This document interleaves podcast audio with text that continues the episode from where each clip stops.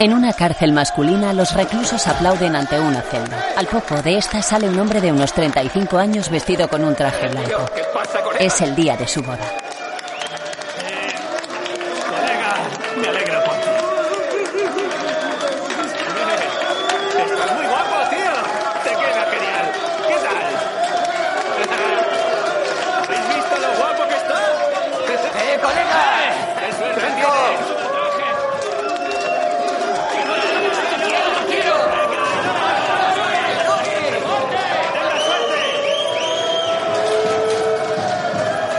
El novio de unos 35 años, con barba y el pelo recogido, sale del pabellón de celdas y camina por otro pasillo seguido de un funcionario. Llega ante una reja y otro guardia la abre. La hora de la verdad.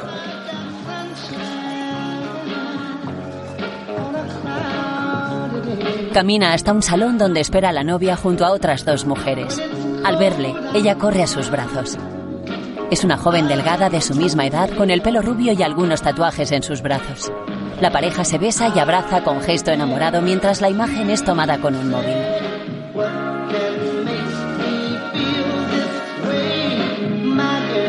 Más tarde se celebra la boda. Señor Sekerji, ¿quiere contraer matrimonio con la señorita Katia Jensen aquí presente? Si es así, responda sí. Sí. Señorita Jensen, ahora se lo pregunto a usted. ¿Quiere contraer matrimonio con el señor Nuri Sekerji aquí presente? Si es así, responda sí. Sí. Enhorabuena. Pueden intercambiar los anillos. Se agarran de las manos. ¿Así también vale? Por supuesto. ¿Puedo besarla ya? Claro, claro. Vuelven a besarse. Sobre fondo negro aparece un rótulo. 1. La familia. Tiempo después, un niño de seis años con gafas y pelo rizado está parado en un paso de peatones agarrado de la mano de su madre, Katia. Ahora esta luce el pelo más corto y viste de modo informal, con pantalones vaqueros y una chaqueta de color oscuro. Tras unos segundos el semáforo se pone en verde.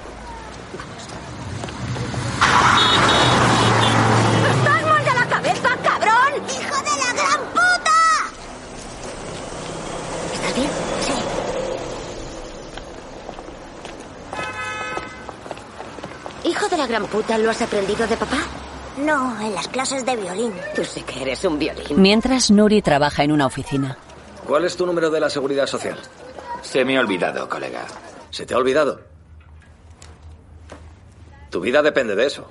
Mi vida es tu vida. Y se le olvida. Llegan Katia y el niño. Hola. Hola. Hola. Buenas. Hola, papá. ¡Ey, hola! ¡Bam! Quería verte. Necesitas el coche. He quedado con Birgit. ¿Cuándo me harás lo de los impuestos? Terminaré esta noche. ¿Por qué no vais en metro? La tía Birgit está embarazada. Muestra un poco de empatía. Exacto. ¿Habéis oído eso? Mi hijo llegará más lejos que yo. Como si eso fuera difícil, colega. Katia lanza una hoja de papel a un hombre que está en la oficina. Eh. Está delante de la tienda de novias. Gracias. ¿A qué hora acabas hoy? A las siete. Vale. Te recojo. No hace falta. Pero quiero. Adiós, chiquitín. Adiós, mamá. No juegues demasiado en el ordenador. Ya llevo gafas. ¿Tienes tus gafas? Ella mira en su bolso y él le da las que están sobre la mesa. La mujer se las coloca y sonríe. Adiós. Katia sale y se dirige a una joven que deja su bici apoyada en una señalización. Eh, tienes que atarla o te la mangarán. Enseguida vuelvo.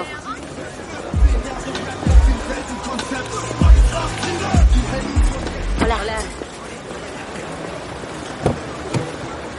Cruza la calle y se monta en el coche marchándose de la zona.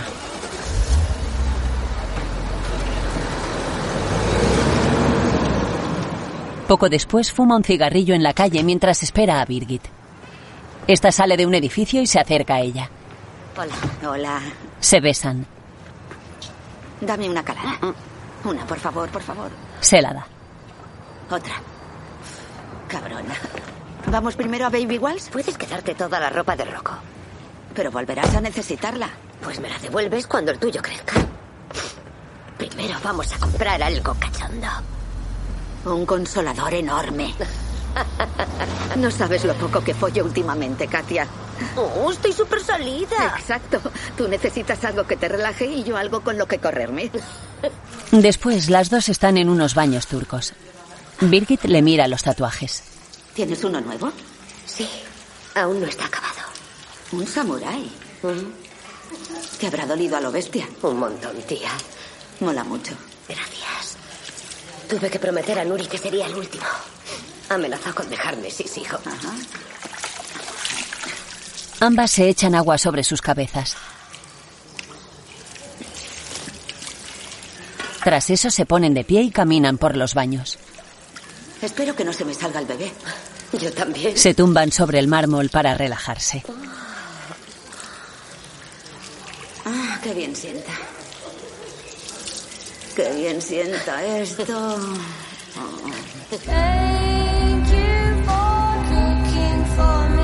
De noche, Katia regresa a casa sola en el coche. En la radio suena una canción en la que alguien canta lo bien que se lo ha pasado esa noche. Katia conduce con gesto serio. Los edificios iluminados se reflejan en las lunas del vehículo mojadas por gotas de lluvia. Después, se extraña al descubrir la calle cortada y varios coches policiales alrededor, así como un gran número de curiosos. No puede pasar, por favor, de la vuelta. Mi marido tiene su oficina allí. Llame a los compañeros, este es el número. ¿Qué ha pasado? Hubo una explosión.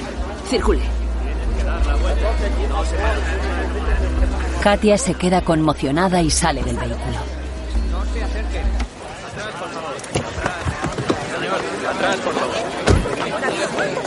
Se salta el cordón policial. ¡Deténgase! ¡Tengo que ir con mi familia! ¡Tengo que ir mi familia! ¡Al suelo! ¡Al suelo! ¡Al suelo! Señora, ¡Tengo cálmese. que ver a mi familia! ¡Tengo que! ¡Suéltenme! ¡Tengo que ver a mi familia! Calma, señora. Por favor, cálmese. ¡Rocco! Tranquila. ¡Cálmese! ¡Nuri! Luego, en un polideportivo, Adelante.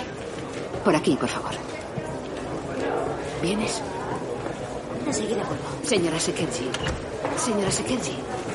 Por favor, déjeme. ¿Puedo ayudarla? Solo quiero mi... ¿Rocco? ¿Busca a alguien? Nuri. Señora Sekerji, Sí. me llamo Fisher. Soy de información sobre desaparecidos. ¿Dónde está mi familia? Su familia no está aquí. ¿Dónde están? No lo sabemos. Ha habido muertos, un hombre y un niño. Katia se queda sin aliento y se sienta en el suelo.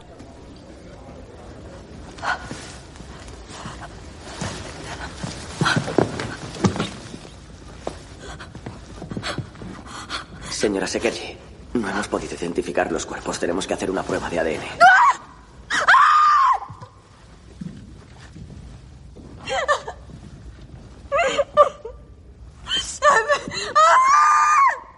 Se retuerce en el suelo rota de dolor mientras varios sanitarios tratan de calmarla.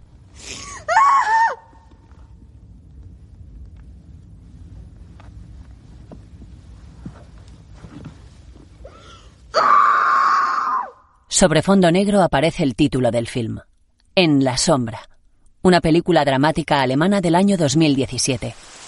Después, es noche cerrada y llueve con fuerza. Dos vehículos se detienen en la calle frente a la casa de los Sekerji.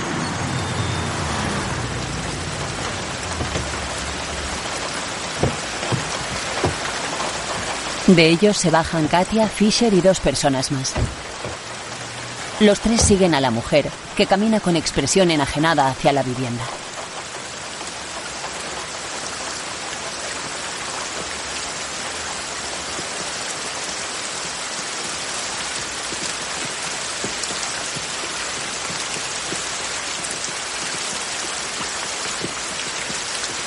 Ya dentro, Katia les entrega varios cepillos de dientes.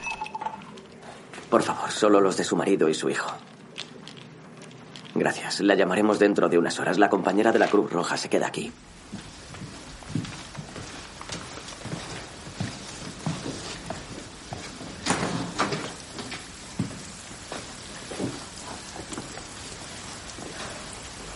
Volveré cuanto antes. Fisher se marcha dejando a las dos mujeres.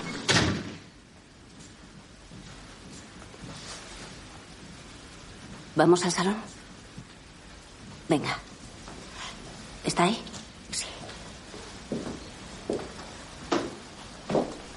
Caminan en penumbra hasta el salón, que tiene una gran cristalera que comunica con el jardín de la casa.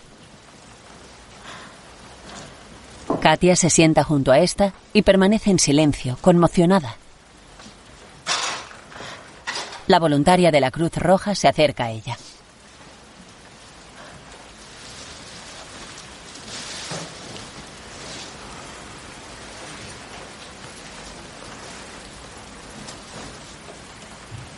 ¿Hay alguien a quien quiera que avisemos?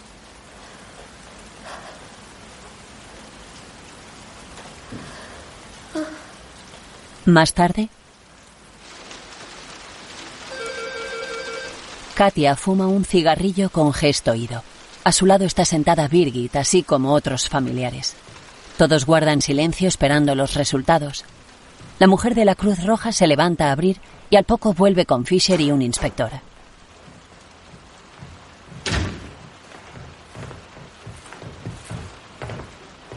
Hola.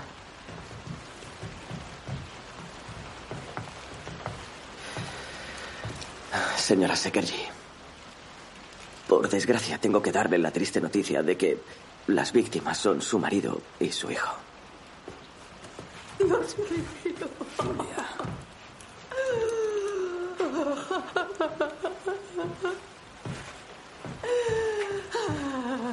Señora Sekerji, soy el inspector jefe Ritz. Dirijo la investigación.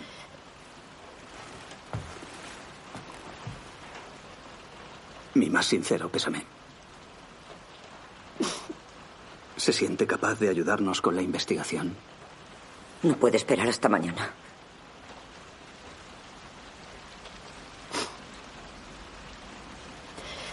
No pasa nada, mamá.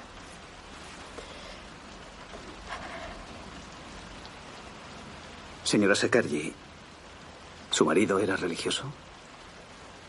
¿Perdón? Era musulmán. Mi marido era agnóstico. ¿Su marido era kurdo? Yo soy kurdo. ¿Por qué quiere saberlo? ¿Su marido era políticamente activo? ¿Recaudó dinero para alguna organización? No. Mi marido no era políticamente activo. ¿Tenía enemigos? ¿Cómo que enemigos? Señora Sekerji, la bomba explotó delante de la oficina de su marido. ¿Qué? Tenemos que suponer que el atentado fue contra él. Katia mira atónita a su hermana Birgit, que está a su lado. Esta, con los ojos llenos de lágrimas, trata de calmarla.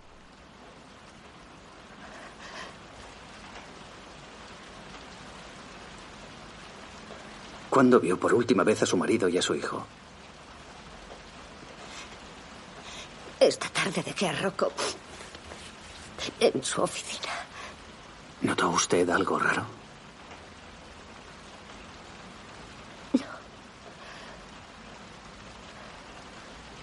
Sí, había una mujer que dejó su bicicleta delante de la oficina. La recuerda.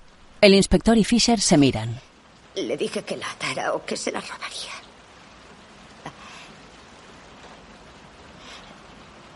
Era una bicicleta nueva y llevaba un cofre en el portaequipajes.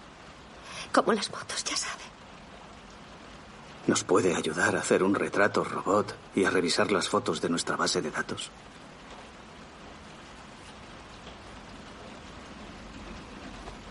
Quiero ver a mis dos amores. Lo que verá ya no son personas. Solo quedan restos, señora Sekerji. Katia llora mientras su hermana la abraza.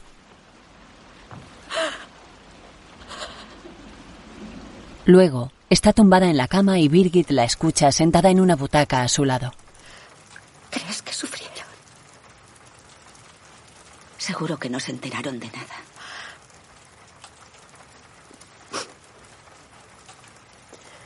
Imagínate a Rocco tirado en el suelo viendo trozos de su propio cuerpo por ahí. Imagina el miedo que pasó. Birgit se tumba con ella y la abraza. No se dieron cuenta, Katia. Murieron en el acto.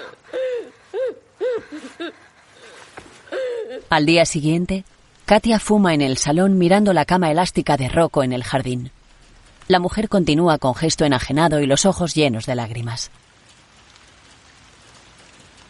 Frente a ella están sentados Birgit, su madre y el novio de esta. Esta última lee las noticias en el móvil. ¿Qué dicen? En el atentado con una bomba murieron el condenado por tráfico de drogas. Cabrones. Nuri S., de 37 años. Y su hijo, de 6 años, Rocco. De momento se ha descartado un móvil islamista o político. Katia ve el retrato robot de la joven. Explota una bomba, atentado en calle comercial. Se busca a esta persona. Fue quien dejó la bicicleta con la bomba. Tal vez proceda del este de Europa. Estaba metido en algo. ¿Qué dices, mamá? Lo sabes mejor que nadie. ¿Y si te ocultaba algo? No digas eso de mi marido. Katia sigue fumando molesta por el comentario de su madre a la que mira de reojo.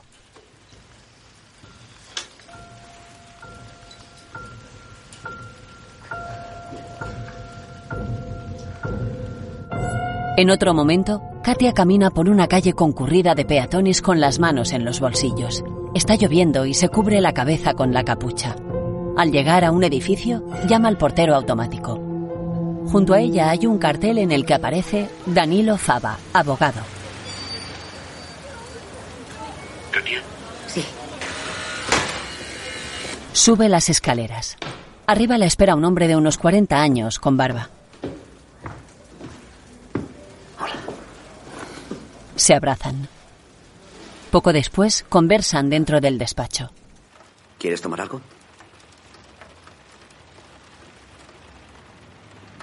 Nuri seguía trapicheando.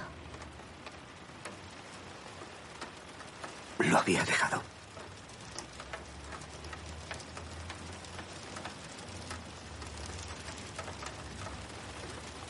Entonces le extorsionaban. Eso Nuri lo habría arreglado solo. Estaba metido en algo. Algo que sepas. No habría hecho nada que os hubiera causado problemas. ¿Y quién fue?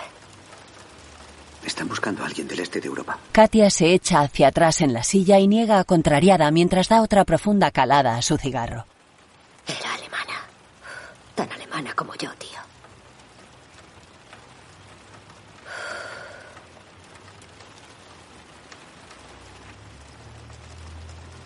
Fueron los nazis.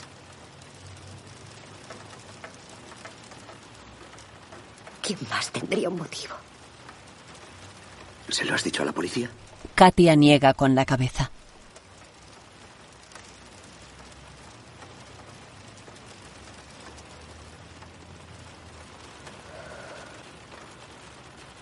¿Tienes algo aquí? Sí, claro. ¿Qué necesitas?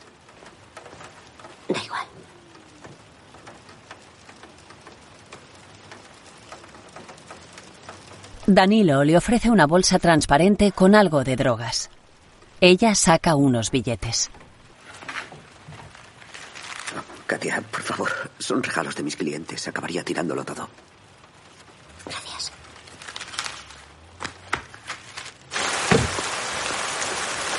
Al día siguiente, un matrimonio de unos 70 años se baja de un vehículo en la puerta de la casa de Sekerji bajo una torrencial lluvia y camina hacia el interior. Luego, toman un té con Katia, Birgit, la madre de ambas y el novio de esta. La familia permanece en silencio mirando al matrimonio. Díselo. Katia, queremos llevarnos a nuestro hijo y a nuestro nieto a Turquía para que estén cerca de nosotros. Queremos volver para siempre pero también es mi nieto.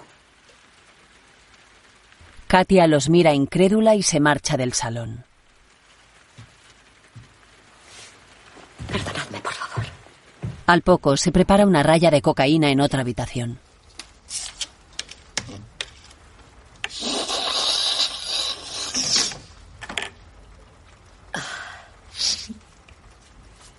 Tras esnifar la droga, vuelve.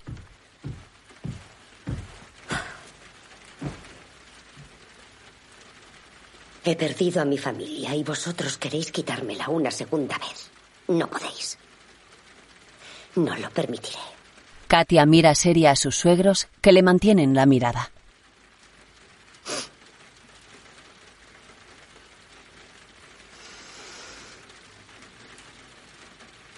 Vámonos.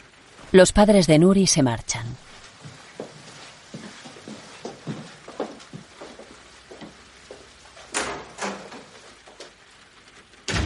Muy bien. Has hecho lo correcto. Katia sangra por la nariz. Mierda. No pasa nada, no pasa nada. Se acabó, ya está. Tranquila. Las dos hermanas visitan una funeraria y ojean los ataúdes. Katia se detiene ante uno de madera oscura.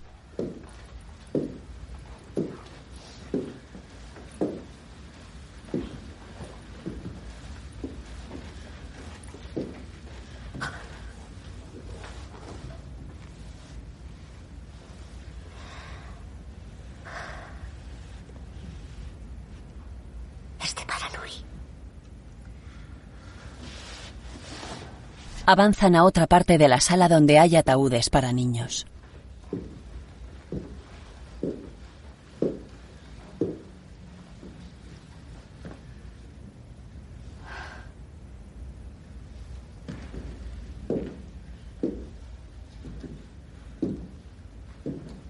Camina hasta uno de color negro y lo acaricia con la mano.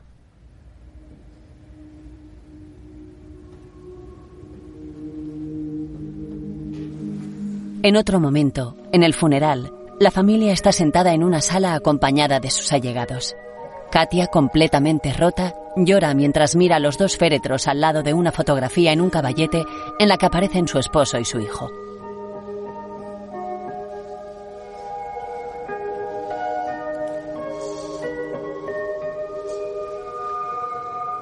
Katia vuelve la cabeza y ve al otro lado de la iglesia a la familia de Nuri. La madre llora desolada mirando hacia los ataúdes de su hijo y su nieto. Después, Katia se pone de pie al lado de los féretros para recibir el pésame. Su madre se acerca y le limpia las lágrimas del rostro. Luego le lanza un beso cariñoso y se aparta.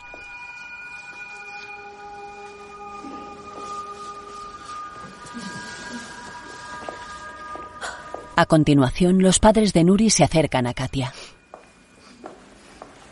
Me alegro de que hayáis venido. ¿Sabes?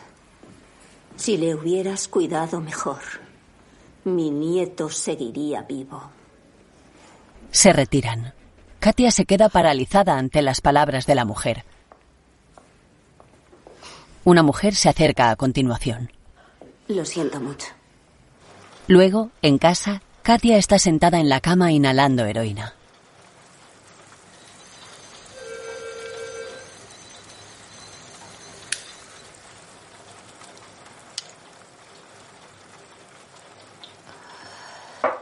Katia, ¿puedes venir, por favor? Katia sale y se encuentra con el inspector Ritz y varios hombres más. Buenos días, señora Sekerji. Nuevos hallazgos en la investigación del caso de su marido y de su hijo requieren que realicemos un registro de la casa. ¿Qué hallazgos? Esta es la orden de registro. Nos da derecho a registrar su casa. Este es el señor Harton, de la Junta de Distrito. Es el testigo. neutral. Buenos días, señora Sakerji. Por favor, quédese con los demás. Quédese donde está. Katia va hasta la mesa del salón donde están su madre y Birgit, mientras el grupo de agentes registra la casa. ¿Puedes rellenar esto, por favor? Gary, ¿puedes venir, por favor?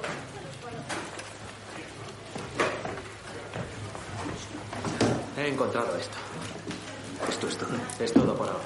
Seguid buscando. Rich se acerca con la bolsa de droga. Es la droga de su marido. Mamá, déjalo. Pero Katia. Por favor, no te metas. Es mía. Señora Sekerji, venga a la cocina. Será un momento. Katia obedece y va hasta allí con Rich. Él cierra la puerta.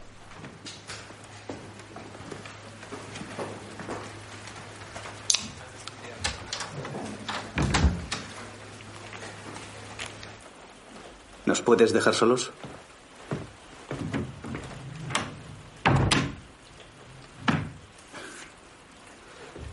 ¿Tiene más drogas? Ella niega. La posesión de narcóticos es una infracción del artículo 29. Puede negarse a declarar. Sin embargo, le ruego que me acompañe a comisaría para responder a unas preguntas. Diríjase a mi abogado. No se preocupe, señora Sekerji. La cantidad es muy pequeña. No debe temer que la procesen penalmente. Pero querrá saber quién mató a su familia. Y sin su ayuda no encontraremos a los asesinos. Katia mira al frente en silencio. Luego se dirigen a la comisaría. Al poco la interroga en un despacho. ¿Tiene alguna sospecha de quién pudo ser? Fueron los nazis. ¿De dónde ha sacado eso? La oficina estaba en un barrio turco al 100%. ¿Ha habido alguna vez un incidente racista en la calle? ¿Una cabeza de cerdo delante de la mezquita o algo así? No, que yo sepa, no. ¿Quiere? Katia acerca una taza y él le sirve café.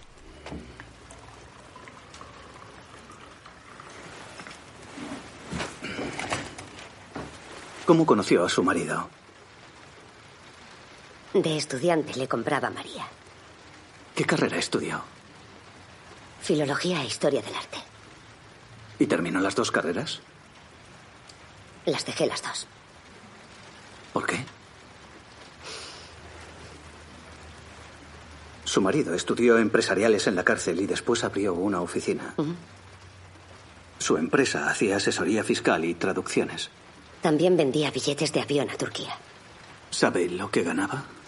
Le llevaba la contabilidad. ¿Y tenía usted algún otro trabajo?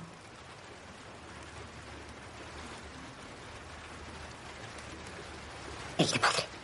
Katia mira incómoda a un lado. Más tarde, Rich continúa el interrogatorio. Viven en una casa grande. ¿No fue cara? Está en las afueras y no está bien comunicada. Su marido tenía unas ganancias anuales de 50.000 euros. ¿Cómo pudo dar una entrada de 70.000 para financiar la casa? ¿Cómo lo sabe? Revisamos los documentos fiscales de su oficina. Algunas carpetas de los armarios estaban intactas. El dinero era de mi suegro. Un préstamo. ¿De dónde sacó tanto dinero su suegro? Tiene tierras en el suroeste de Turquía. ¿Su suegro cultiva algo? ¿Algodón o algo así? Casas. Planta casas. Quiere que haga de mi marido un criminal para que su teoría encaje. ¿Qué teoría? Que aún tenía algo que ver con la droga. La brigada de estupefacientes lleva meses observando sospechosos. Algunos de ellos llamaron varias veces a su marido. ¿Tiene una explicación para eso? Mi marido era traductor en juicios. Tenía que hablar con ellos. Era su trabajo. Ella se echa hacia atrás en la silla con contrariedad. Más tarde continúa declarando. ¿Por qué están investigando a mi marido? No investigamos a su marido. Mi marido no mató a nadie. Le mataron a él. Damos casi por sentado que su marido no había perdido sus contactos con el mundo criminal. Creemos que los asesinos y su marido hacían negocios delictivos juntos. Es posible que se peleara con alguien. Su marido y su hijo fueron víctimas de una venganza. ¿De quién? De la mafia turca. O de la kurda. Tal vez de la albanesa. Esperábamos que pudiera ayudarnos. Katia recoge sus cosas y se marcha. Señora Sekarji. Señora Sekarji. Luego Katia llega a casa.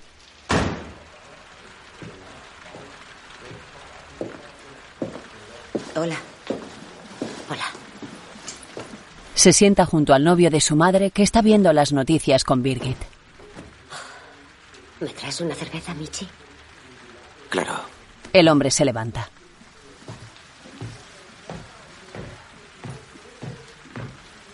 ¿Por qué hiciste eso? ¿Por qué dijiste que la droga era tuya? Porque es la verdad, mamá. Pero solo te va a traer problemas. ¿Qué ha hecho tu marido de ti? Katia la mira desafiante mientras bebe un trago. ¿Qué has dicho? Almari, deberíamos hacer las maletas. Gracias, Michi. Almari.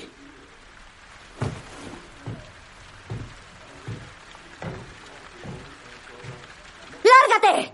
Anne-Marie se vuelve hacia su hija atónita. A continuación sale con su marido dejando allí a las dos hermanas. Cuídate mucho, Katia.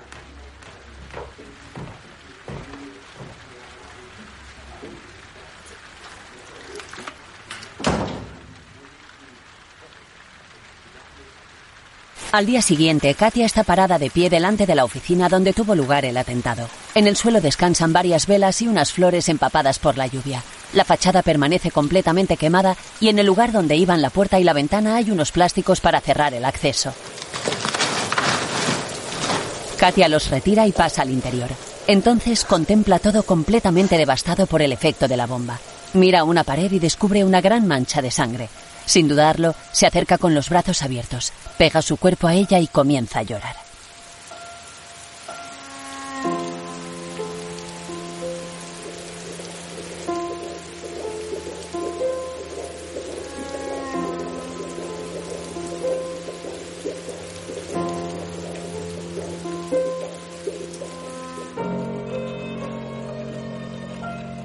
Luego está en casa pensativa viendo la lluvia caer a través de los cristales.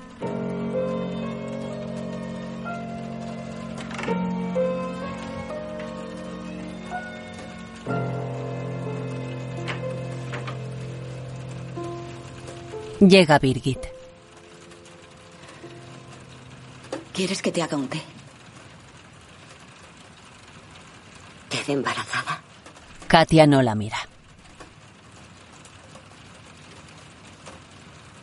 ¿Te gustaría que me quitara de en medio unos días? Sí.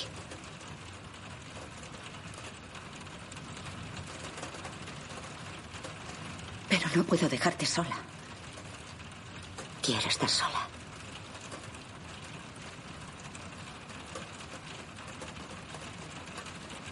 Siempre estaré para ti. Llámame cuando quieras. Al día siguiente, Katia despierta llorando en la cama de su hijo Rocco.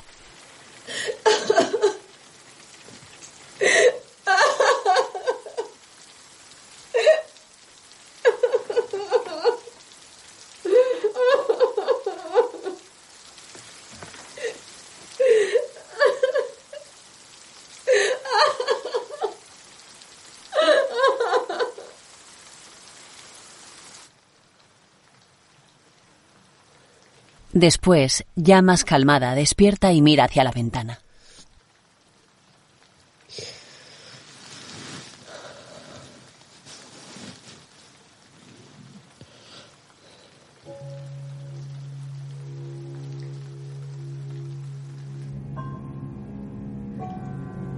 Luego su ropa está tirada en el suelo.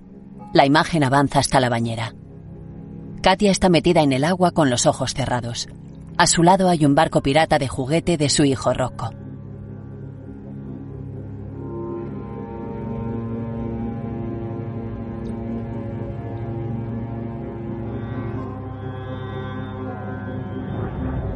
De las muñecas de Katia brota sangre en abundancia que va tiñendo lentamente el agua de color rojo.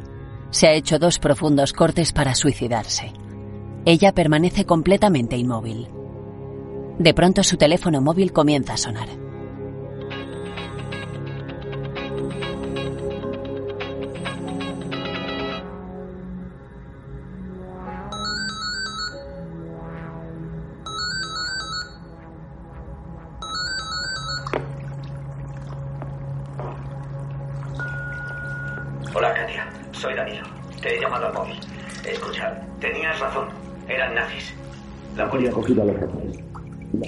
Se sumerge en el agua por completo.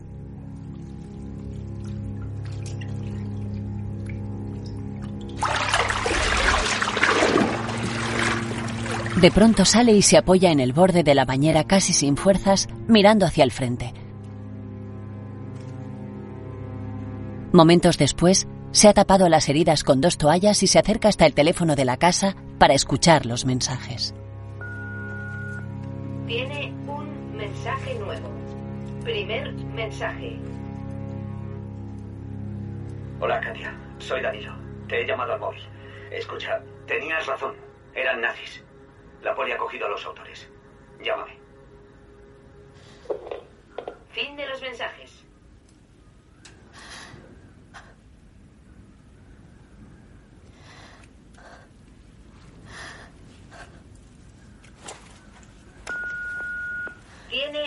Mensaje antiguo y ningún mensaje nuevo.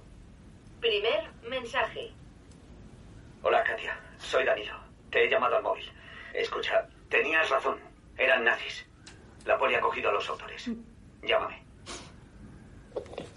Fin de los mensajes. Katia llora. En imágenes del pasado, Nuri habla mirando la cámara del móvil. Hola, hola, hola, bienvenidos a la familia Sekerji. Este Menda es el jefe Sekerji y ese de atrás es Rocco Sekerji. Rocco, di hola. Gracias, Rocco. Rocco Sekerji. Y la mujer fabulosa a su lado es la mecánica de coches Sekerji. Di hola. ¡Ey! ¿Qué está haciendo? Ya está. Está arreglando un coche teledirigido. Ahora debería funcionar. ¡Bien! ¡Eres la mejor! Sí.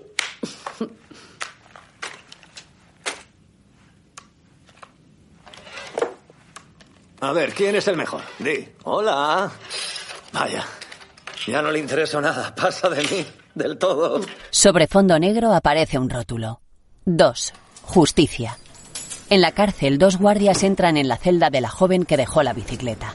Buenos días, señora Muller. Buenos días. ¿Está lista? Muy bien. Ahora mi compañera le pondrá las esposas. Súbase la manga.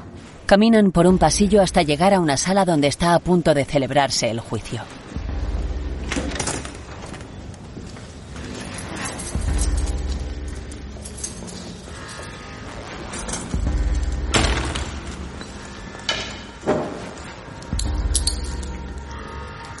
Katia, sentada junto a Danilo, observa llena de rabia a la joven acusada acercándose a su pareja y besándole en los labios. Luego toma asiento y aguardan a que comience el juicio.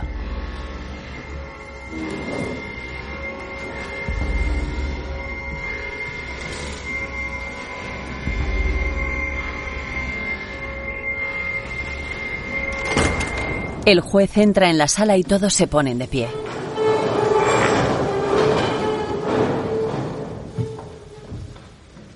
Buenos días, siéntense, por favor. Se abre la sesión del juicio contra Eda Müller y André Müller.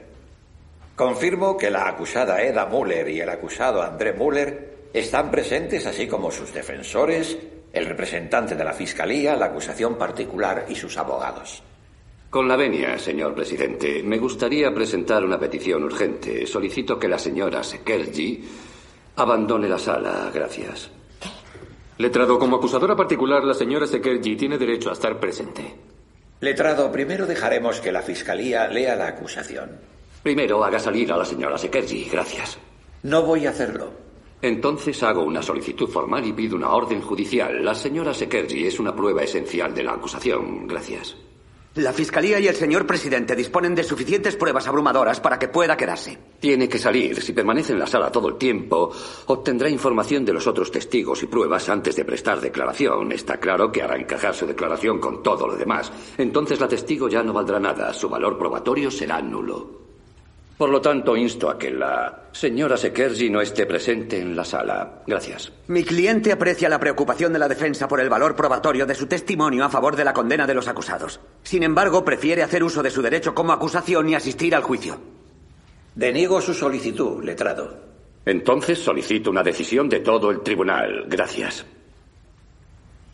Muy bien, se interrumpe la sesión. Por favor, permanezcan en la sala. ¿Qué ocurre? Intenta aplazar el juicio y espera que el juez tenga dudas. Créeme, no tiene nada más. Me quedo aquí. Se emite la siguiente decisión. Se autoriza a la acusada Katia Sekerji a estar presente en el juicio. Que conste en acta. Bueno, ya podemos escuchar los cargos. Fiscal, por favor. André Müller y Eda Müller, actuando de común acuerdo y en el mismo acto, en Hamburgo el 20 de octubre de 2016, son acusados de matar a dos personas y de herir a varias con premeditación, peligro de estragos y alevosía, consciente y deliberadamente, al colocar una bomba de clavos, fabricada con fertilizante, gasóleo y al menos 500 clavos, con cuya detonación querían matar o herir al mayor número posible de comerciantes extranjeros allí asentados. Tras el juicio, Quiero que mañana te quedes en casa. ¿Por qué? Podría ser difícil para ti. Hasta mañana. Katia se marcha y Danilo la llama. Katia. Se pudrirán ahí dentro. Katia mira hacia el edificio de la cárcel y vuelve la vista hacia Danilo antes de montarse en su coche. Al día siguiente, el juicio prosigue. El primer peligro en explosiones semejantes es la onda expansiva. El niño sufrió un trauma por inhalación en las vías respiratorias superiores y medias, así como un barotrauma con distensión aguda y descoloramiento de los pulmones, además de hemorragias pulmonares periféricas. El segundo peligro es la metralla. Al niño se le encontró una herida abierta en la piel de 3 centímetros de ancho en medio de la parte superior del abdomen con una pieza metálica con bordes afilados que tenía clavada. Le perforó también la octava vértebra y se constataron desgarros en los intestinos delgado y grueso, en la parte inferior del hígado y en una sección completa de la aorta abdominal. El torso mostraba al menos 14 heridas en forma de puntos o rayas con clavos insertados a diferentes profundidades de unos 10 centímetros de longitud. El tercer peligro es el calor que se produce. En el centro de la explosión se alcanzan brevemente temperaturas de hasta mil grados. Por eso en la parte delantera del cuerpo encontramos quemaduras en cabeza, cara, tronco, brazos y también en los muslos. Su cabello estaba calcinado en la zona de la región craneal, fundido dentro de la piel. Los ojos también mostraban quemaduras, estaban completamente derretidos. Como lesión adicional, se produjo la violenta amputación del antebrazo y se encontró el miembro correspondiente a unos seis metros de distancia del punto donde se halló el cadáver. Perdón. Espere un momento, por favor, señora. Adelante, señor Fava. Solicito un breve receso. Un breve receso, cinco minutos. Katia se echa sobre Eda. ¡Mírame, puta! ¡Eres una cabrona! ¡Te voy a matar! ¡Basta! ¡Inmediatamente! ¡Te voy a matar! Luego, Katia y Danilo toman una copa. Él la mira y sonríe. ¿Nos pones otros dos? Para mí no. ¿No quieres beber más? Necesito el coche. Mañana tengo que llevar al niño a la guardería. Katia asiente a la vez que la camarera le sirve otro trago. Danilo sigue mirando a Katia esbozando una sonrisa. Le diste una buena tunda a la Müller.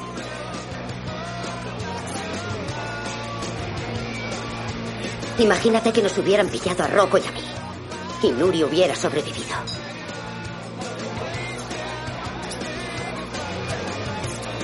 No habría participado en esta farsa. Danilo la mira y baja la mirada comprensivo. Me lo he pensado mejor. Tomaré otro. Katia sonríe. Al día siguiente, el juicio continúa. Señora Sekerji, puedo entender perfectamente su reacción emocional y que se indignara. Pero ante este tribunal solo valen los hechos. Si se produjera otro incidente similar, el tribunal tendría que excluirla del resto del juicio por perturbar el orden. Aunque sea la acusación particular. Hasta que no se haya determinado firmemente la culpabilidad de un acusado, se le considera inocente ante la ley. ¿Lo ha entendido? Katia asiente. Guardia, el señor Müller, por favor. El señor Müller, por favor. Buenos días, señor Müller. Buenos días. Por favor, tome asiento delante. Un hombre de unos 70 años entra y se sienta en el banquillo.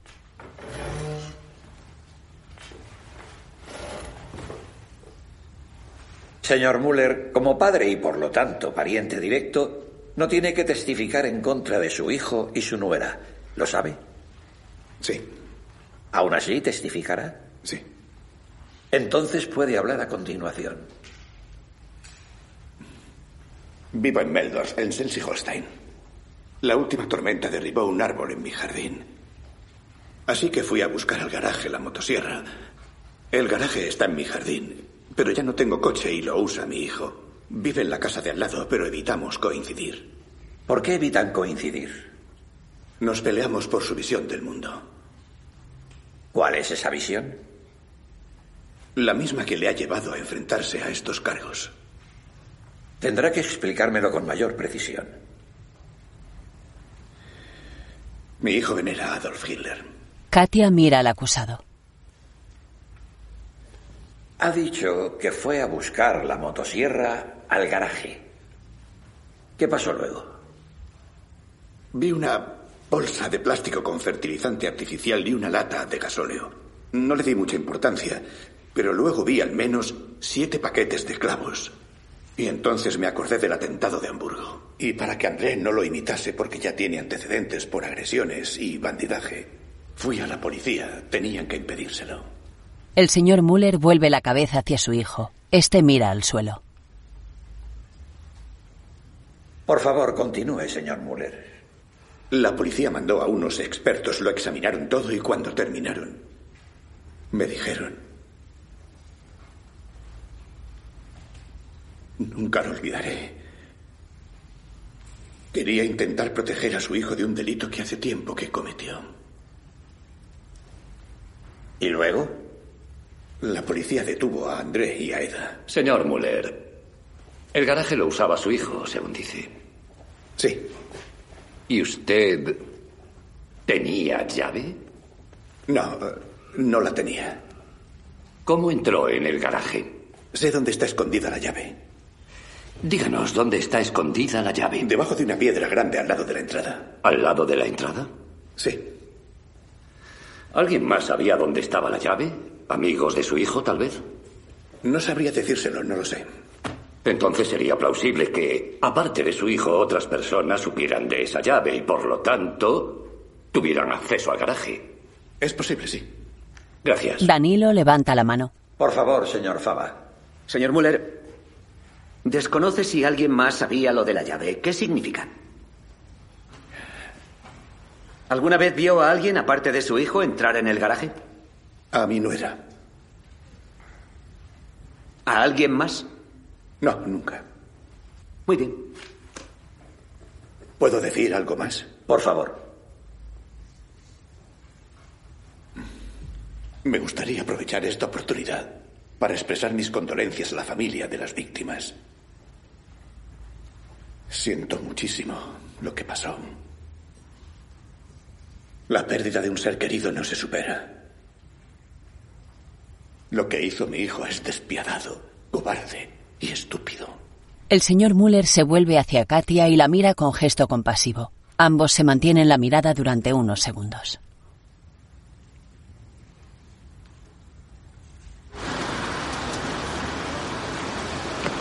Luego, en un descanso, la mujer sale al exterior para fumar un cigarrillo. Se acerca al señor Müller que también está fumando. Perdone. ¿Tiene fuego?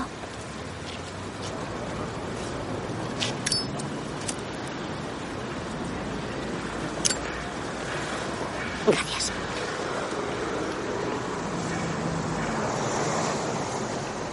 Usted también es de Schleswig-Holstein, ¿no? De Husum. Pero ya no vive allí. No. Mi madre y su novio siguen allí. Ambos siguen fumando.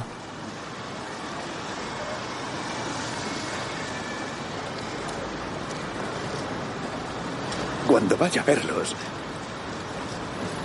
pásese por mi casa a tomar café y tarta. El señor Müller la mira esbozando una sonrisa. Katia le observa detenidamente.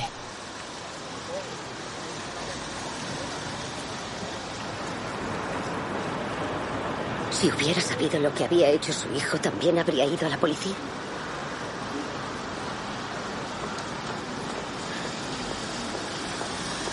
Lo sabía.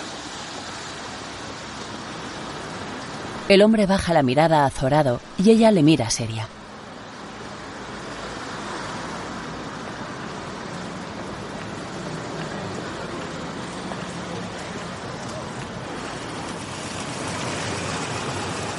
En otro momento, un coche llega a la casa de los Sekerji y se detiene en la puerta. De él baja Birgit llevando una sillita con un bebé y camina hacia el interior. Katia sale a recibirla.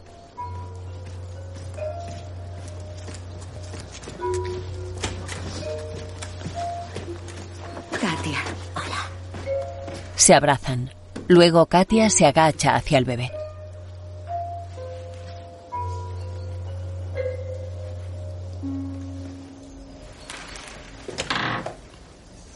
Hola. Este es Fritz.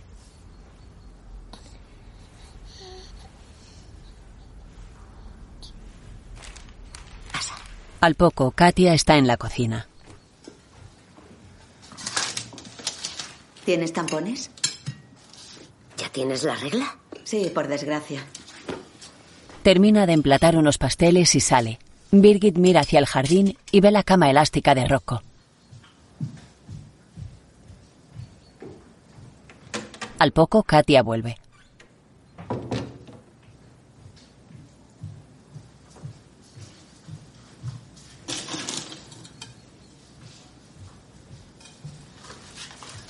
Quédatelos. No he vuelto a tener la regla. Birgit la mira seria a la vez que ella le da un trozo de pastel y sirve el té.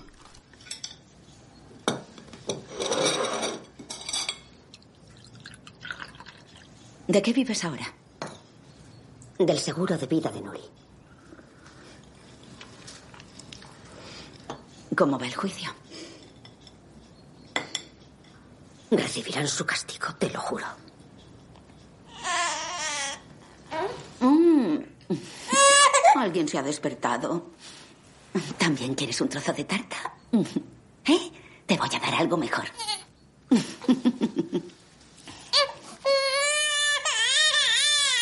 Eh, ya está, ya está. Katia disimula su aflicción al oír al bebé. Ya de noche, las dos hermanas se despiden en la puerta. Me alegro de haberte visto. Se abrazan y Birgit sale.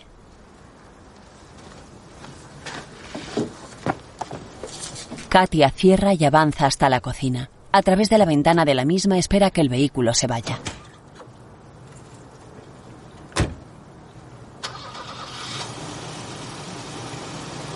Al día siguiente, en el juicio, Los restos de explosivo hallados en el escenario del crimen apuntan a los ingredientes típicos del explosivo no fabricado comercialmente, ANFO. Un 95% de nitrato de amonio de fertilizante no autorizado en la Unión Europea y un 5% de gasóleo. ¿Tenía suficientes restos de material para ese análisis? Sí. Adelante, señor Fava. ¿Y se puede determinar si los ingredientes explosivos del garaje corresponden con el explosivo hallado en el escenario del crimen? Sí. Así que se encontraron restos de esa mezcla en el garaje. En el suelo del garaje se encontraron restos de mezcla explosiva idénticos a las sustancias que no se quemaron por completo en el escenario del crimen. O sea, sí. luego declara el inspector Rich. Tras la denuncia del señor Muller y la confiscación de las pruebas, se comenzó un examen dactiloscópico intensivo de todas las pruebas. ¿Y qué pruebas tenían? Más de 700 clavos de la marca Black Decker, 3 litros de gasóleo en una lata de 5 litros, 50 kilos de fertilizante artificial de Israel junto con su embalaje, componentes de una linterna de la marca Bosch y componentes de un avión teledirigido de la marca Ninetech.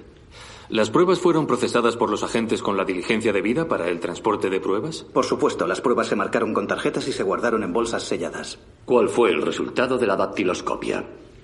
En varias de las pruebas halladas se encontraron y se analizaron huellas dactilares. Se trataba claramente de las huellas dactilares de los dos acusados, así como del testigo Jürgen Müller.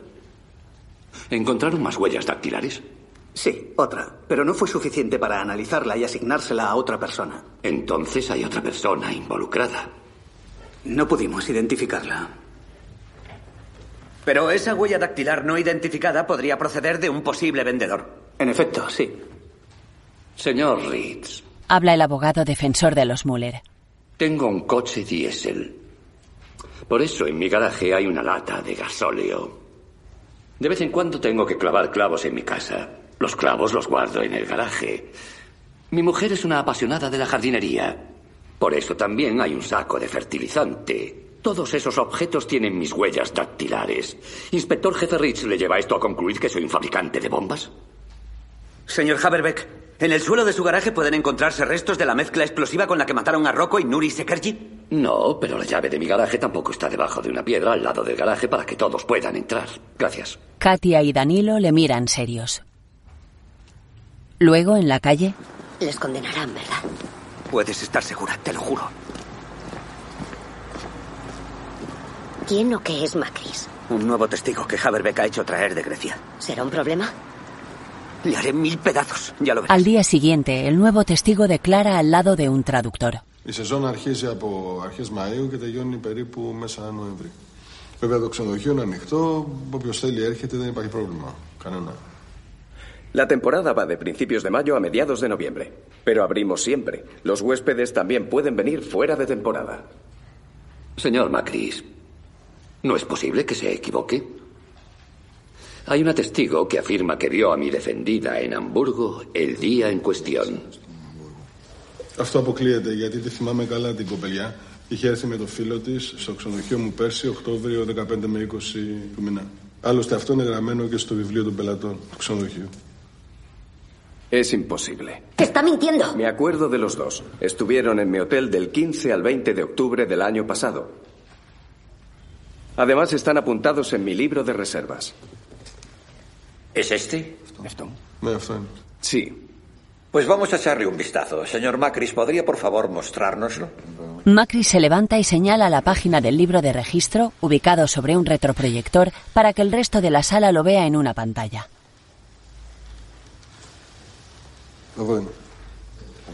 Puede volver a sentarse. ¿No cree que parece que lo han añadido?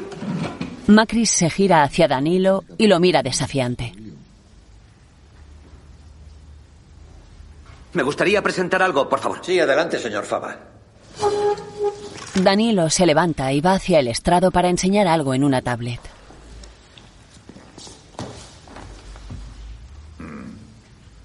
Fiscal, letrados, por favor, acérquense. Todos obedecen. Los dos acusados, al quedarse solos en la mesa, se miran de reojo. Por favor, miren esto. Pueden sentarse. Procedemos a su reconocimiento. Gracias.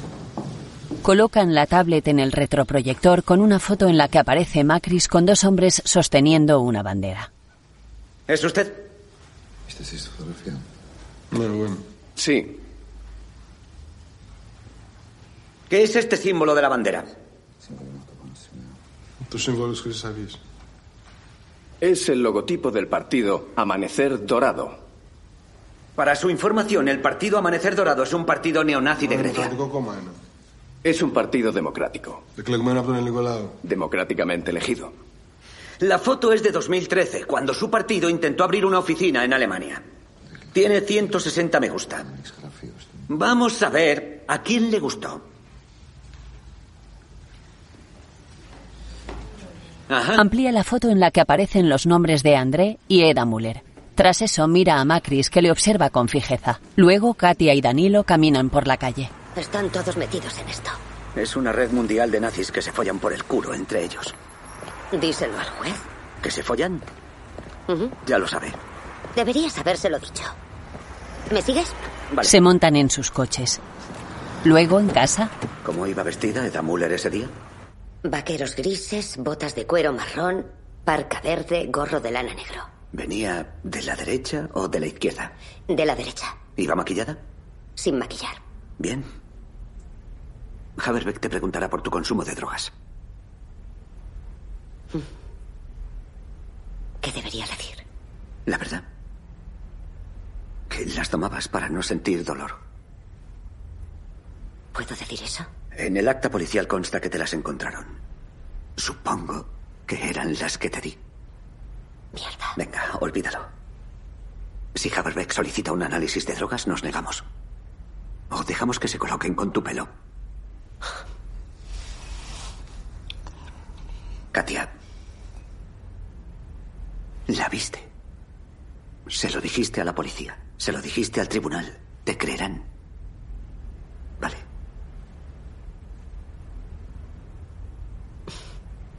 Vale. Bueno. Es tarde. Descansa. Mañana es el gran día.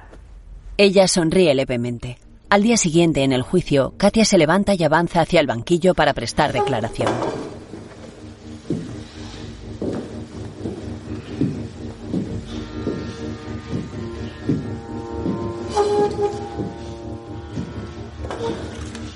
¿Se acuerda de la ropa de la mujer?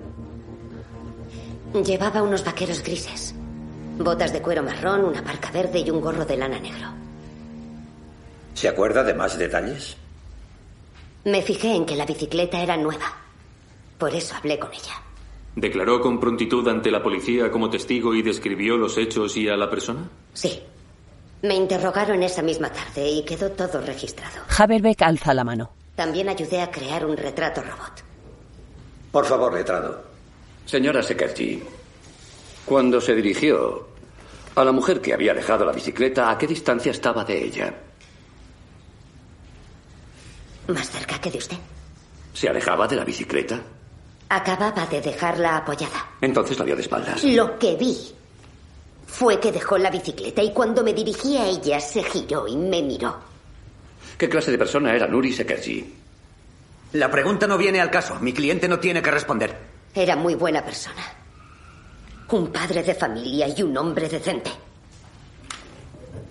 ¿Nos puede hablar de los antecedentes penales de su marido? Los antecedentes del fallecido son conocidos por la policía y el tribunal. Tiene el expediente en la mano, lo puede leer. Lo he leído, letrado, lo he leído. Nuri Sekerji fue arrestado con 50 kilogramos de hachís y condenado a cuatro años de prisión. Gracias. Nuri Sekerji no es el acusado aquí, es una víctima del crimen que se está juzgando. Señor presidente, por favor, pida a la defensa que solo haga preguntas pertinentes a las circunstancias y a los hechos del caso. Después de haber cumplido la pena, ¿su marido siguió traficando con estupefacientes o infringiendo de algún otro modo la ley de estupefacientes? No.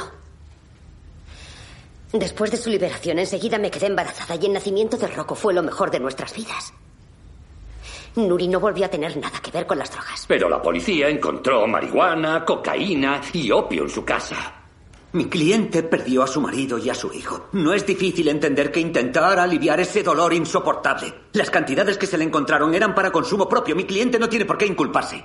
Señora Sekerji, ¿es usted drogadicta?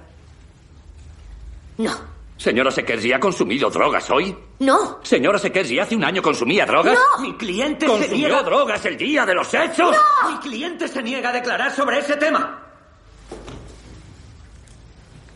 Solicito que la testigo se someta de inmediato a un test de drogas y a un análisis del pelo en el Instituto Médico Forense con el fin de comprobar su capacidad para declarar, así como su capacidad de observación en el momento en que presuntamente vio a la autora con la bicicleta. Gracias. Para ello se necesita el consentimiento de la demandante Sekerji. ¿Está de acuerdo, señora Sekerji?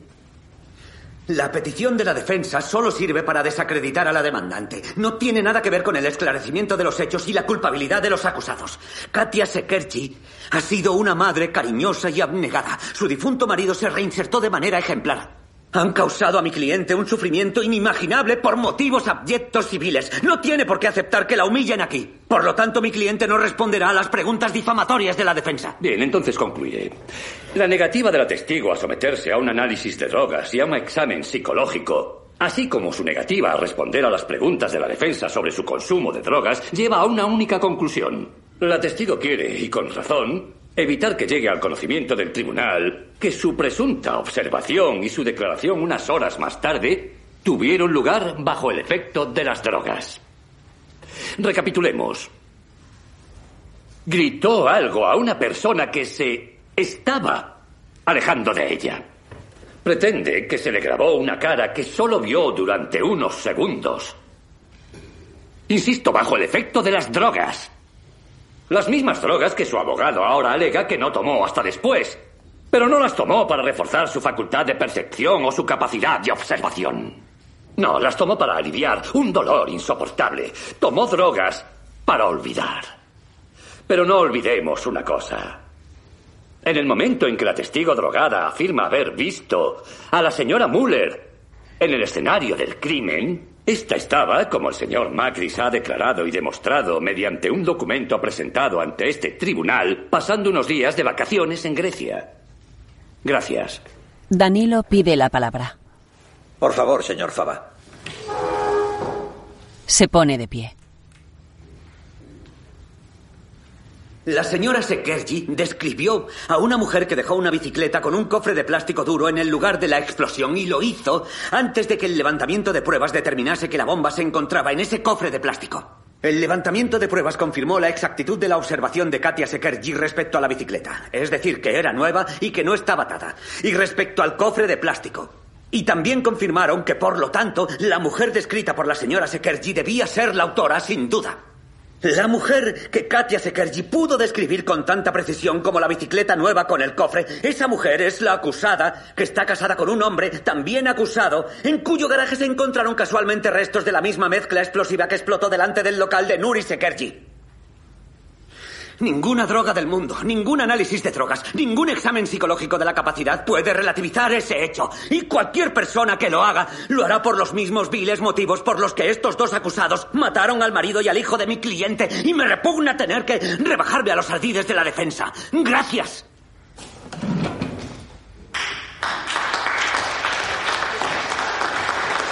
¡Silencio! ¡Silencio! Todos los asistentes al juicio aplauden las palabras de Danilo.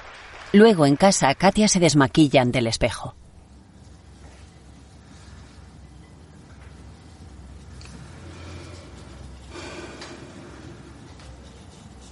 Se levanta la camiseta y se queda mirando el tatuaje del samurái en el costado durante un rato.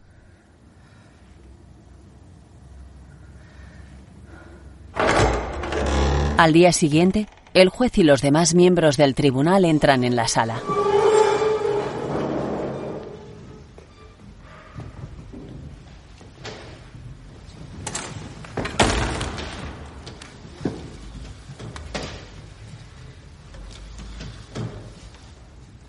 En nombre del pueblo se dicta la siguiente sentencia.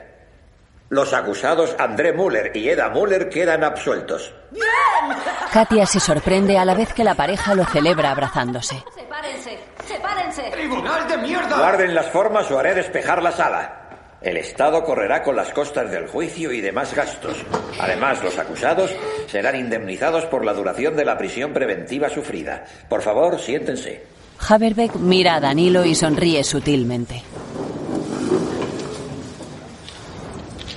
La absolución de hoy no se debe al convencimiento de este tribunal de la inocencia de los acusados.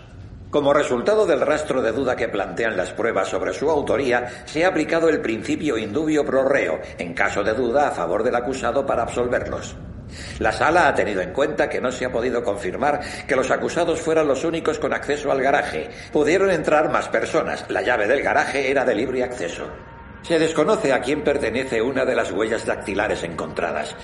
La demandante, la señora Sekerji, afirmó reconocer a la acusada Eda Müller como la persona que vio en el lugar de los hechos antes del crimen. No hemos podido juzgar de manera concluyente la calidad de su capacidad de reconocimiento. La demandante nos ha negado la posibilidad, al hacer uso de su derecho a retener información parcial, de comprobar su actitud para declarar. Otro día, un tatuador colorea el tatuaje del samurái de Katia. Esta está tumbada con el pecho descubierto y mira seria hacia el techo en actitud impasible.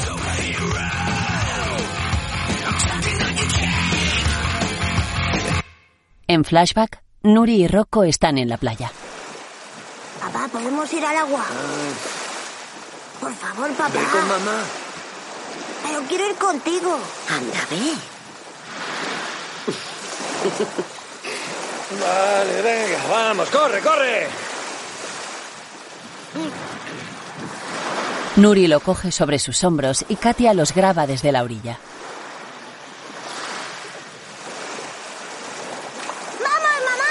no, me acabo de echar crema. Venga, mamá. No, luego. Ahora. Por favor, mamá. Katia deja el móvil y va junto a su familia. Sobre un fondo negro aparece un rótulo en el que pone 3. El mar. Tiempo después, Katia circula en un coche por una carretera cerca del mar.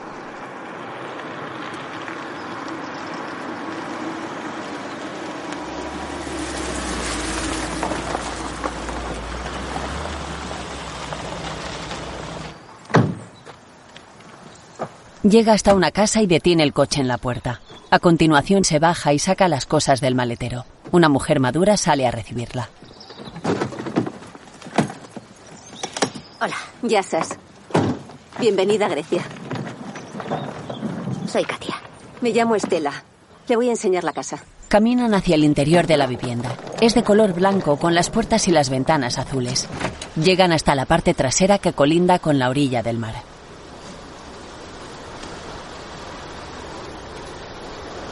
¿Te gusta?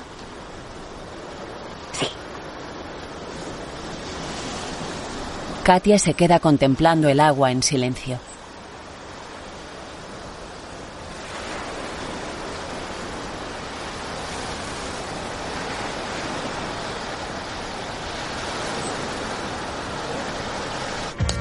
Por la noche está sentada en la mesa del salón delante del ordenador.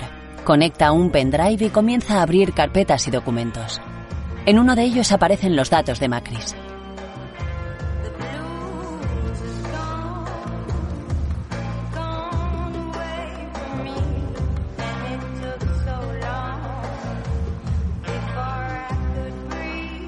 Abre una imagen en la que aparece la documentación de Macris con su foto. Luego encuentra el nombre del hotel de este, All Dream, y lo busca en internet. Calcula la distancia hasta allí por carretera. Al día siguiente conduce el coche por la carretera.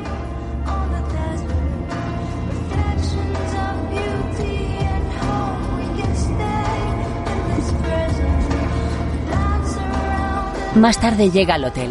Está cerrado y con la terraza recogida.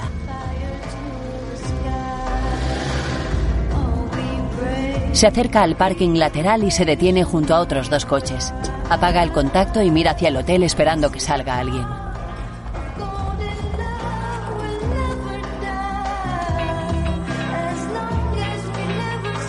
Recibe una llamada de Danilo, pero la ignora.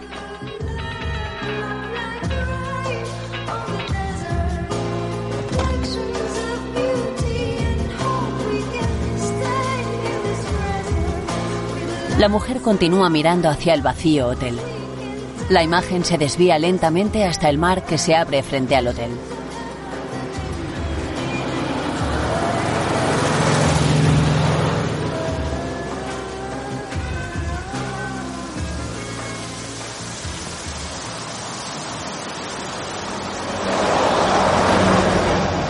Horas más tarde, Katia continúa esperando dentro del coche fumando un cigarrillo.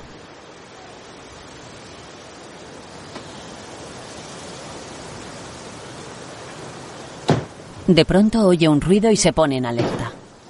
Al volver la cabeza descubre a Macris descargando unas cajas con bebidas de un coche y entrando en el hotel. La mujer se echa hacia abajo en el asiento para no ser vista.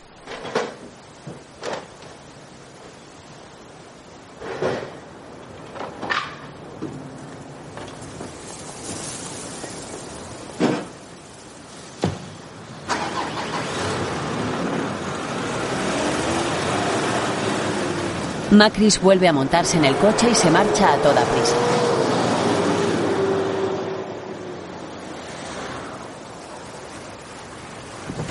Katia se baja del vehículo y camina hacia el hotel mirando en todas direcciones.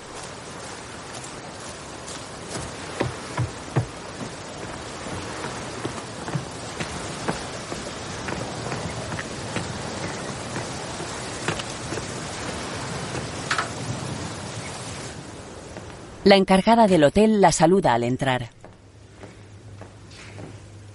Para calor.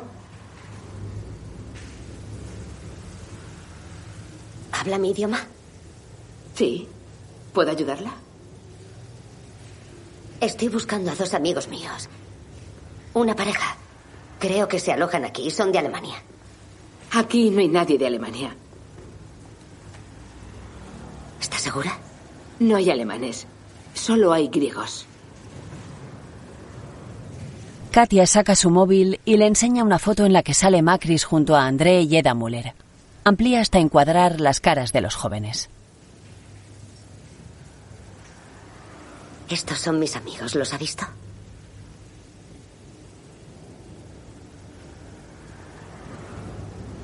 No conozco a estas personas.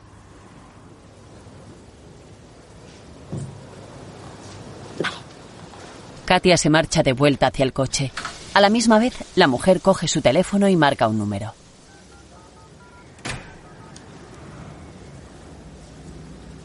Nico. Fuera, Katia arranca el coche cuando la mujer vuelve y da un golpe en el capó asustándola.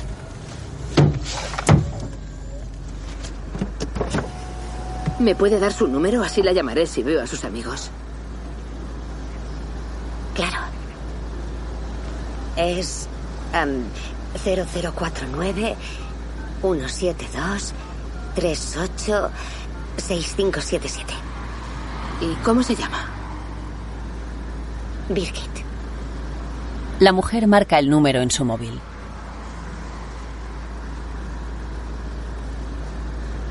No da señal. Macris aparca detrás y Katia escapa acelerando a toda prisa. ¡No te vayas, hija de puta! El hombre se baja de su coche y corre tras el de Katia por un descampado. Al poco, esta sale a una pequeña carretera y se marcha de la zona a toda velocidad. Más tarde saca el último cigarrillo del paquete y descubre que está roto.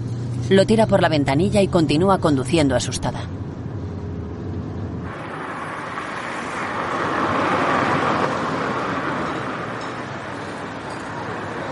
Luego se para en un kiosco para comprar tabaco. American Spirits, por favor.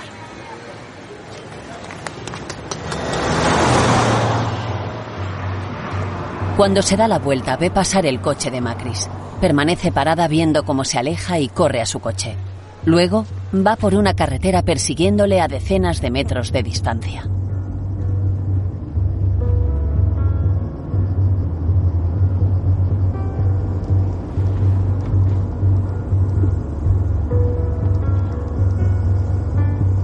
Circula por una tranquila urbanización llena de árboles y casas. Más adelante, el coche de Macris se desvía a la derecha.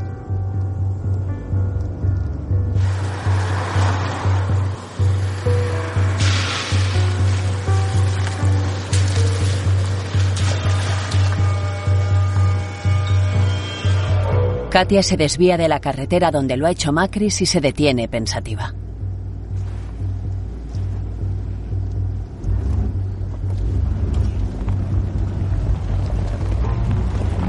Tras mirar a los lados, avanza decidida en la misma dirección por un camino de tierra rodeado de árboles y matorrales.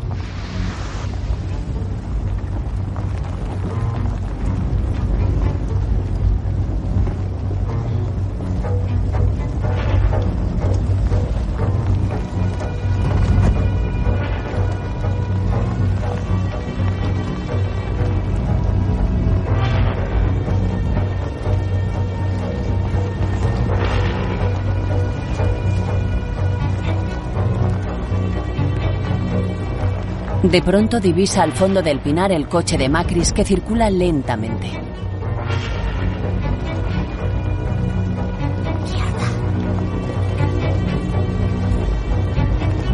Lo pierde de vista.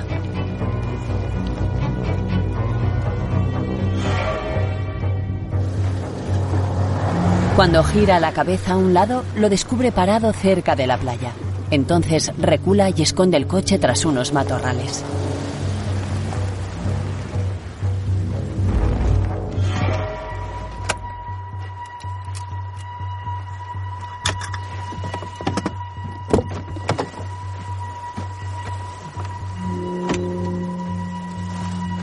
Camina ligero en esa dirección ocultándose tras los setos.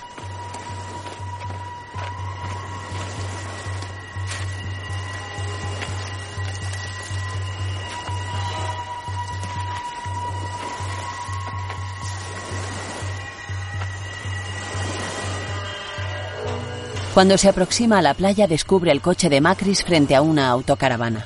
Fuera de la misma están Eda y André Müller hablando con él. Fue a hotel y enseñó foto a vosotros. Tenéis que ir ahora de playa. No quiero tener nada con vosotros. ¿Seguro? Claro que seguro. Fui detrás ella. Pero no podemos irnos a ningún sitio. Busca a vosotros. ¿Qué quieres que hagamos?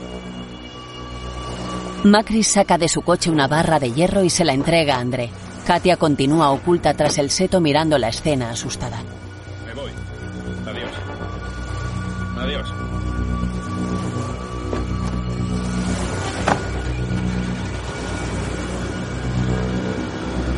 Macris se marcha en su coche.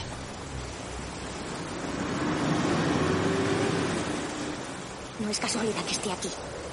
Juega a los detectives porque ha recurrido a la sentencia. Busca pruebas para desmontar la coartada del griego. ¿Sabe que estamos aquí? ¿Cómo lo va a saber? También encontró ese capullo griego. Lo encontraría en internet. Tenemos que volver a casa.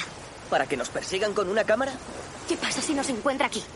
Si la puta de ese turco se nos acerca, le rompo el cráneo, la mandaré a la tumba con su puta familia. André entra en la autocaravana. Llena de rabia, Katia se queda parada unos segundos tras el seto, pensativa. A continuación se pone de pie y camina ligera en dirección al coche.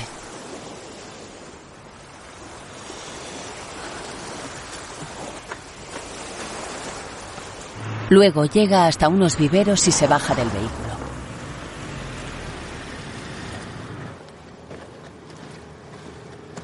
Pasa entre los sacos de tierra y se detiene ante unos de fertilizante con una etiqueta que indican la inflamabilidad del mismo. Coge uno y camina hacia la caja para pagarlo.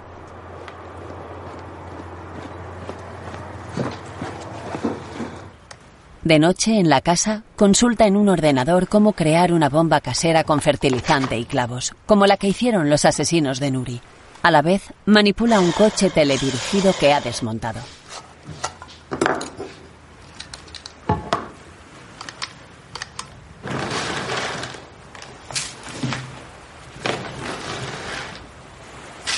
Vuelca el fertilizante en una olla y luego le vierte un líquido.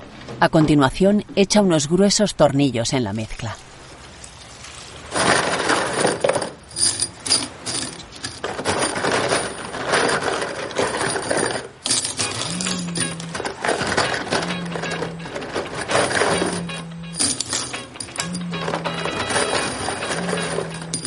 Recibe una llamada de Danilo, pero decide ignorarla. Cierra la olla, en cuya tapadera están pegados el motor y los cables del coche, y la guarda en una mochila.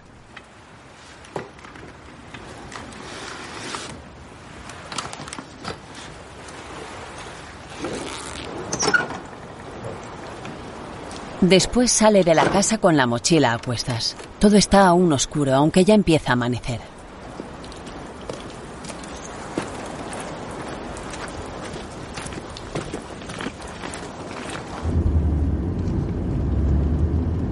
Más tarde conduce por una carretera paralela al mar.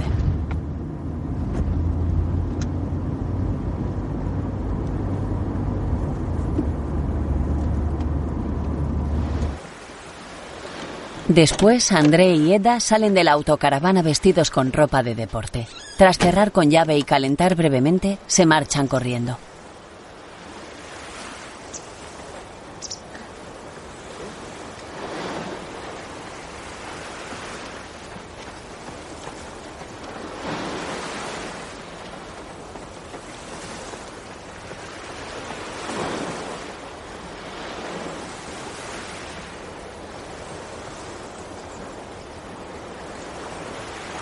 De pronto, Katia corre hacia la autocaravana y deja la mochila oculta debajo de la misma.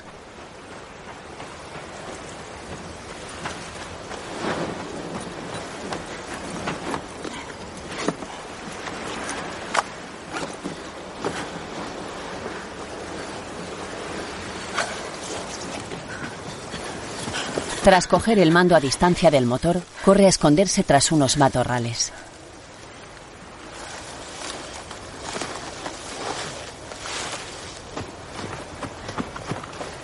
Da una carrera y se coloca ante el arbusto de enfrente, desde donde tiene mejor visión de la autocaravana. Se sienta en el suelo y aguarda pensativa mientras vuelven.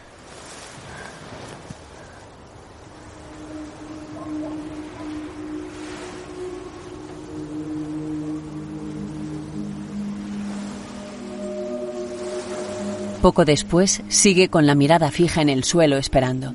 De pronto, se fija en un inocente pájaro que revolotea alrededor de la ventanilla del copiloto.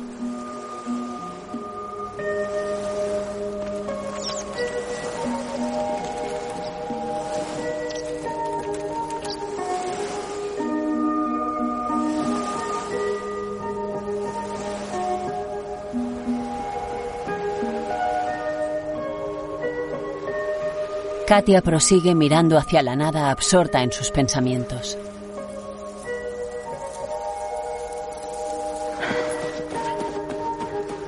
De pronto, corre hacia la autocaravana, recoge la mochila con la bomba en su interior y se la lleva a toda prisa.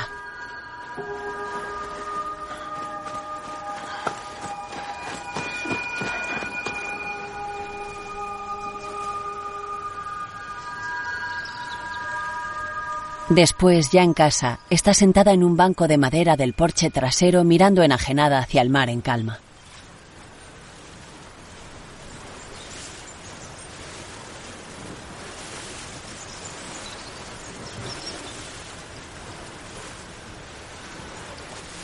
De pronto se mete la mano bajo el pantalón a la altura de la entrepierna y vuelve a sacar la manchada de sangre. Ha vuelto a menstruar.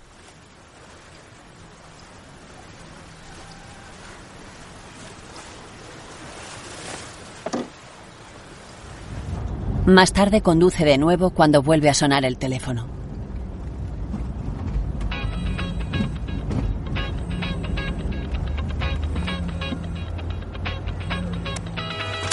Para el coche y se baja para responder la llamada.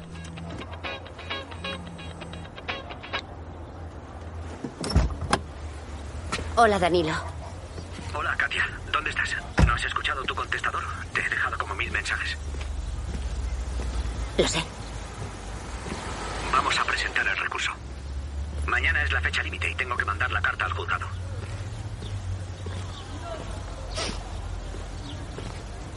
Ya no quiero. Katia, sé cómo te sientes, pero créeme, esto no es el final. Continuamos, Katia. Seguimos adelante. En la apelación les pillaremos, créeme. Iremos al Tribunal Supremo y les caerá la perpetua. Katia entra en un pequeño supermercado. ¿Dónde estás? Iré a verte. Haciendo la compra. ¿Podemos quedar luego? No, hoy no me viene bien. Coge unos tampones y los paga. Katia, escúchame. Por favor, ven mañana a mi oficina lo más temprano posible. Ya está todo preparado. Tengo todos los documentos y los revisaremos juntos. Compraré bollos. Necesito tu firma. Katia. ¿Vendrás? Katia camina hacia el coche con gesto indiferente. Sí, vale. Muy bien. ¿Puedes a las ocho? Ujú. Sí, puedo a las ocho. Muy bien.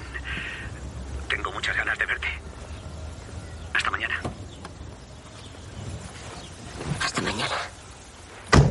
Danilo, Sí.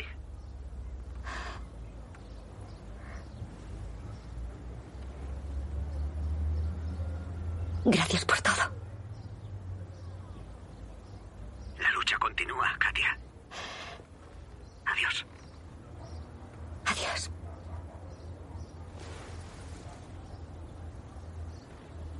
Cuelga el teléfono y mira hacia el frente con los ojos empañados en lágrimas.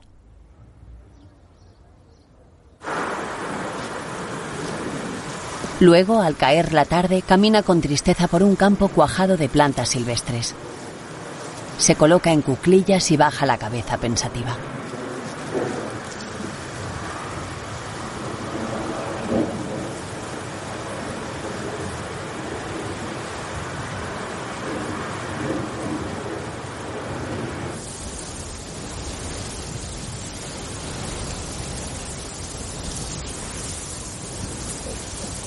Se marcha caminando lentamente con las manos en los bolsillos. Luego, en casa, mira sonriente en su móvil el vídeo que grabó a Nuri y Rocco en la playa. Vamos, corre, corre.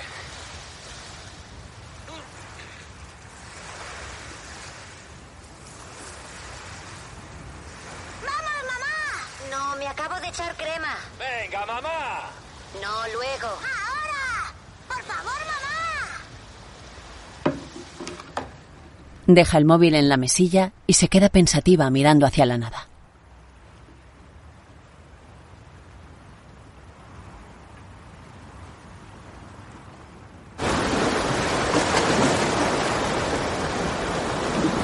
Después camina por la orilla del mar en silencio antes de que aparezcan las primeras luces del día y observa el mar chocando contra las rocas.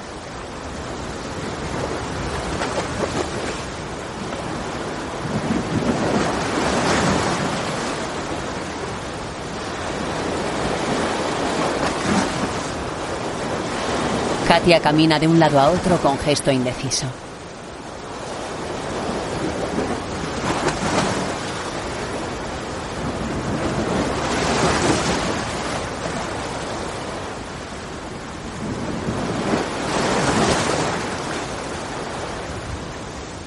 Luego, ya entrada la mañana, André y Edda vuelven a la autocaravana tras su rutina deportiva diaria. Él va unos metros por delante de ella.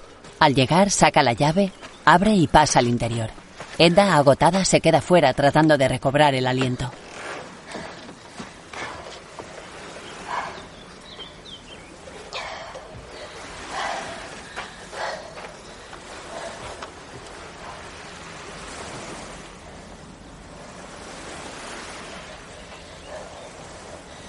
La joven mira hacia el mar durante unos instantes y luego pasa al interior de la caravana.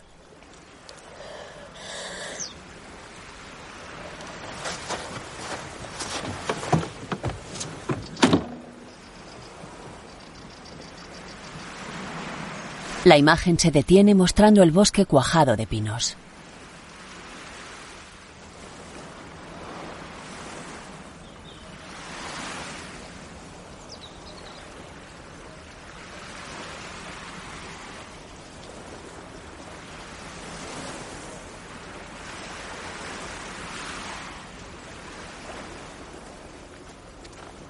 Katia aparece caminando por el fondo del bosque hasta llegar ante la autocaravana. Lleva colgada de su espalda la mochila con la bomba casera.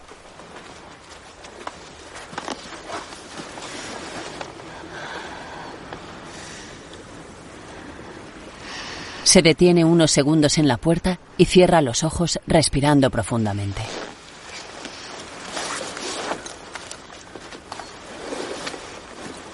Se coloca la mochila sobre el vientre y armándose de valor pasa al interior del vehículo con el mando a distancia en la mano.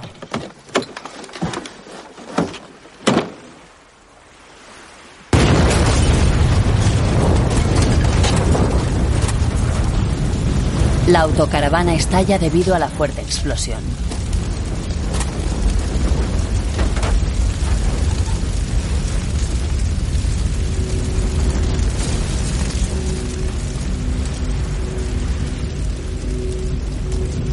Cientos de escombros vuelan por el aire y una densa humareda de color negro y blanco inunda el lugar.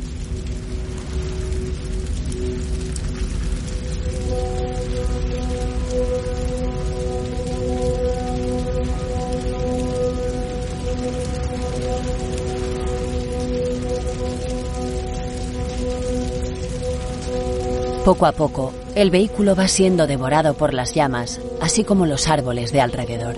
La imagen se va elevando lentamente hasta el cielo azul.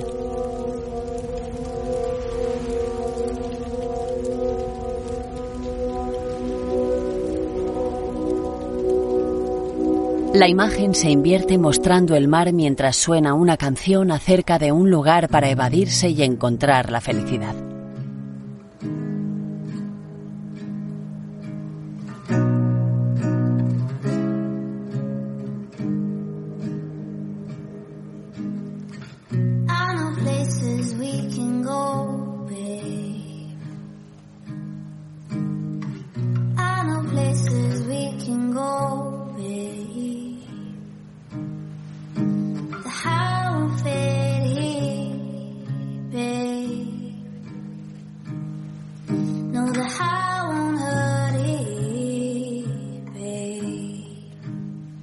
Sobre un rótulo en pantalla aparece Entre 2000 y 2007, el movimiento Clandestinidad Nacional Socialista mató a ocho inmigrantes y a una policía, y cometió numerosos atentados con bomba dirigidos a personas cuyo origen no fuera alemán.